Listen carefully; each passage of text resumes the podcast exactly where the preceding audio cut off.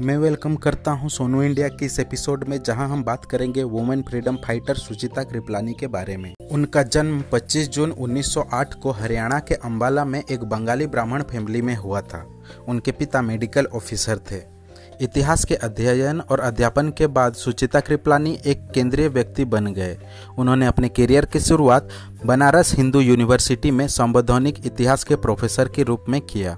1936 में उन्होंने आचार्य कृपलानी से शादी की, जो उनके परिवार और महात्मा गांधी के इच्छा के विरुद्ध आईएनसी के एक प्रभावशाली सदस्य थे। 1940 में उन्होंने कांग्रेस की महिला इकाई अखिल भारतीय महिला कांग्रेस की शुरुआत की, जो आज भी सक्रिय है। उन्होंने गांधी के सत्याग्रह मार्च में भाग लिया और एक अहिंसक भूमिगत आंदोलन का नेतृत्व किया, जिसके लिए उन्हें 1940 के दशक में कई साल की जेल भी हुई। संसद की स्वतंत्रता शस्त्र में 1947 में भारत की आधिकारिक स्वतंत्रता जीतने के एक दिन पहले कृपलानी ने स्वतंत्रता आंदोलन की आज़ादी और राष्ट्रगान गाया था। आज़ादी के बाद कृपलानी संविधान सभा में शामिल होने वाली और भारतीय संविधान को लिखने में मदद करने वाली महिलाओं में से एक थी।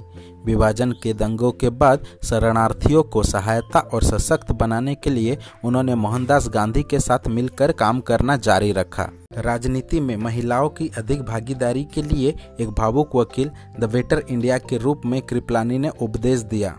न केवल उसने देश के संविधान का मसौदा तैयार करने में मदद की, बल्कि वो भारत में मुख्यमंत्री चुनी गई पहली महिला भी थी।